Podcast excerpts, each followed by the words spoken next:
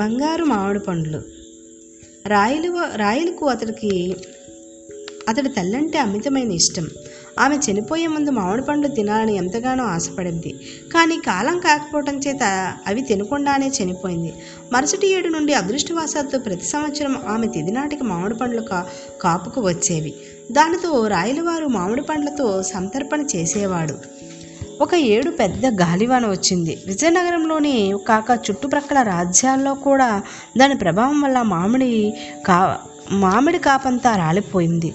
రాయల తల్లి తిదికి ముందు మామిడి పండ్ల కోసం రాజ్యం మొత్తం గాలించమని సేవకులకు చెప్పాడు. ఒకటంటే ఒక్క పండు దొరకలేదు. ఇతర రాజ్యాలు పోయి ఎంత వెల అయినా చెల్లించి మామిడి పండ్లను ఖరీదు తీసి చేసి తీసుకురమ్మని భటులను పంపాడు. పోయిన వారు పోయినట్లే ఖాళీ చేతులతో తిరిగి వచ్చారు. రాయలకి ఏం చేయాలో అర్థం కాలేదు. పండితులను పిలిపించి ప్రతి సంవత్సరం చేస్తున్న మామిడిపండు పళ్ళ సంతర్పణ ఈ సంవత్సరం చేసే చేసేందుకు వీలు పడేటట్లు లేదు. మామిడి పళ్ళు లేకుండా మా తల్లిగారి తిది జరిపితే ఆమె ఆత్మ శాంతించదు. మాకు మనశ్శాంతి కలగదు. అందుకే ఏదన్నా పరిష్కారం చూడండి అంటూ కోరాడు పండితులు ఆలోచించారు. ప్రభు సహజమైనవి దొరకనప్పుడు వాటి నమూనాలను బంగారంతో చేయించి దానం ఇవ్వటం ప్రశస్తం. కనుక మామిడి పండ్లు దొరకలేదని చింతించాల్సిన అవసరం లేదు. బంగారంతో మామిడి పండ్ల నమూనాలను చేయించి దానం ఇవ్వండి అంటూ చెప్పారు.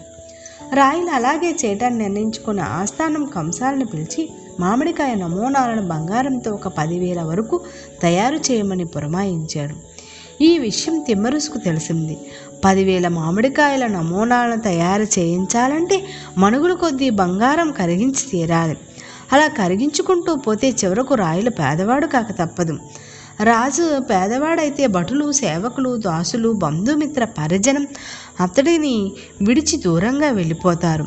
శత్రువులు అది అదనుగా రాజు సన్నిహితులను ఆకట్టుకొని విజృంభిస్తారు. రాజుకి వీరత్వం ఎంత ప్రధానమో తమకు సేవ చేసే వారిని నమ్ముకున్న వారిని ఆశ్రయించిన వారిని మిత్రులను కష్టాల నుండి అవసరాల నుండి కాపాడటానికి రక్షించడానికి ఐశ్వర్యం కూడా అంతే ప్రధానమైనది. ఐశ్వర్యం లేని రాజు ఎంతో కాలం రాజ్యపాలన చేయలేడు అని ఆలోచించి తిమ్మరుసు వెంటనే రామలింగాన్ని పిలిపించి తన మనసులో అనుకున్న విషయం అంతా చెప్పి రామలింగ రాజు దానాలు చేయవచ్చు కానీ మితిమీరిన దానాలు చేయరాదు. ఇప్పుడు రాయలకు పదివేల బంగారు మామిడి పండ్లు దానం చేయవద్దని మనం చెప్పామనుకో అతడు నొచ్చుకుంటాడు. కర్ర విరగకూడదు పాము చావకూడదు. ఏం చేస్తావో? ఎలా చేస్తావో నీ ఇష్టం. నూట పదహారు మంది బ్రాహ్మణుల కంటే ఎక్కువ మందికి రాయలు దానం చేయకుండా ఆపాలి. నీదే భారం. నువ్వేం చేసినా రాయల మనసు నొచ్చుకోకూడదు. రామలింగ తీసుకుపోయి గో గోదాట్లో వదిలేసే పద్ధతి నాది కాదు. రాయల వల్ల నీకు ఏ ప్రమాదం కలిగినా పై ఎత్తు వేసి నేను నిన్ను కాపాడుతాను. కనుక నువ్వు ధైర్యంగా ముందడుగు వెయ్యు అంటూ రామలింగడికి చెప్పాడు. అసలే కొంటివాడు తొంటరివాడు. రాయల అర్జు రాయలు అర్జునుడైతే తిమ్మరుసు శ్రీకృష్ణ ప్రారమాత్ముడు. శ్రీకృష్ణుడు అంతటి వాడే ఆపద సమయంలో చక్రం అడ్డు వేస్తానంటే ఇంకేముంది? రామలింగుడు తక్షణం రంగంలోకి దిగిపోయాడు. ముందుగా కంసాల దగ్గరకు పోయాడు. తిమ్మరుసు వారు రహస్యంగా ఇచ్చిన ఆజ్ఞ అంటూ నూట పదహారు మేలరికం బంగారంతో చేసిన మామిడికాయల ప్రతిరూపాలను పదహారు పంచలోహ మామిడికాయల ప్రతిరూపాలను మాత్రమే తయారు చేయమన్నారని చెప్పాడు. కంసాలకు సందేహం కలిగింది. రామలింగుడు అసలే కొంటివాడు. అతడికి తను ఎప్పుడూ ఎదురు ఎదురుపోలేదు. అయినా అతనిని రాయల చేత చీవాట్లు పెట్టించే కార్యక్రమం ఏదో తలపెట్టబోతున్నాడని అనుమానం కలిగింది. అయ్యా రాయలవారు బంగారంతో పదివేల మామిడి పండ్లను తయారు చేయమన్నారు. తమరు వచ్చి తిమ్మరుసు వారు చెప్పారంటూ బంగారంతో నూట పదహారు పంచలోహాలతో పదహారు చేయమంటున్నారు. తమ మాట ఎలా నమ్మేది? తమరు చెప్పినట్లే తయారు చేస్తే రేపు రాయలవారి దగ్గర నాకు మాట వస్తుంది కదా? ఈ ముక్క ఏదో రాయలవారితోనే చెప్పించండి. అప్పుడు నేను వారు చెప్పినట్లు చేస్తాను. అంతేకాని తమ మాట విను. ఉచ్చులో పడలేను అంటూ రెండు చేతులతో రామలింగుడికి నమస్కరించాడు. రామలింగుడు ఏమాత్రం కంగారు పడలేదు. వాడు అలా అంటాడని ముందుగానే ఊహించాడు. చిరునవ్వు నవ్వి వీరరాజులు నువ్వు చెప్పింది నిజమే కానీ ఈ విషయం రాయలకు తెలియటంలోనే ఉంది అసలు చిక్కంతా. కావాలంటే తిమ్మరుసు గారితో ఇదో ముక్క చెప్పిస్తాను. సరిపోతుందా? అంటూ వాడిని ప్రశ్నించాడు. వాడు బుర్రగోక్కున్నాడు. కొంచెంసేపు ఆలోచించి సరే ఈ విజయనగరానికి రాయల తర్వాత రాయలంతటి వాడు ఆ మహానుభావుడు. ఆయన నోటి వెంట ఇదో ముక్క చెప్తే నాకు అభ్యంతరం లేదు. కానీ లేఖలు సేవకులతో చెప్పించడం కాదు. ఆయన నోటితో ఆయనే నాకు స్వయంగా చెప్పాలి. కావాలంటే ఆయన ప్రసాదానికి నన్ను తీసుకుపోండి. ప్రాసాదానికి తీ- నన్ను తీసుకుపోండి అంటూ రామలింగడు మొహం మీదనే స్వయంగా చెప్పాడు. రామలింగడం అహం దెబ్బతిన్నది. ఒక కంసాలి తన మాటలు నమ్మకుండా తన అబద్ధాల కోరు అని అనుకునే అన్నాడు. ముందు తిమ్మెరుసును తనకు అప్పగించిన పనిని పూర్తి చేయాలి. ఆ తర్వాత ఏదన్నా అనుకుని కంసాలని వెంటబెట్టుకుని తిన్నగా తిమ్మెరుసు దగ్గరికి తీసుకుపోయాడు. తిమ్మరుసు ఇది రాచకార్యము. రామలింగడు చెప్పినట్లే చెయ్యు. నీకేం భయం లేదు. రాయలు నిన్నేమీ అనుకో అనకుండా చూసే బాధ్యత నాది అంటూ కంసాలికి భరోసా ఇచ్చాడు. ఇక రెండవ అంకం. ప్రారంభించాడు రామలింగడు.